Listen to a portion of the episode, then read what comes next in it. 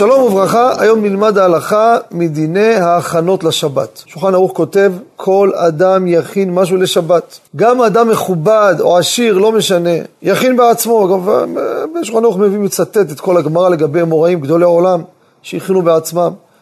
כותב שולחן ערוך, ולא יאמר, כיוון שאני אדם מכובד זה לא כבודי, אלא אדרבה, זהו כבודו שמכבד את השבת. פה אני רוצה לדבר, מה קורה שיוצאים לשבת. בא המארח אומר, אתם לא עושים כלום, תבואו על מוכן. אין לי מה להכין את הבית. אין עניין לסדר את הבית, רבותיי. אם אף אחד לא נמצא בשבת, כתבנו בספר, אין עניין לסדר את הבית. שיישאר בלאגן. אין אף אחד בן אדם. שבת שיש בן אדם בבית. אם אין אף אחד, למי? לזבובים? אין עניין.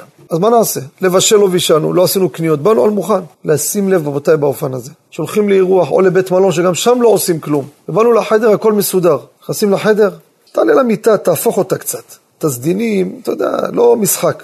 שוכב, מוזיל, ואז יסדר לכבוד השבת. משהו, מכין את הנרות לכבוד השבת. גם שם מכינים להם נרות, הוא לא מכין נרות, הבנתי. בחדר ירים משהו, יסדר, קצת סדר, קצת זה, לכבוד שבת קודש. גם הילדים להרגיל אותם, תכינו משהו, תסדר אתה בבקשה את הפינה הזאת, תעשה ככה, שכולם יהיו במצווה החשובה של ההכנה לכבוד השבת הקדושה. בחסידות, ההכנה למצווה יותר מן המצווה. תודה רבה וכל טוב.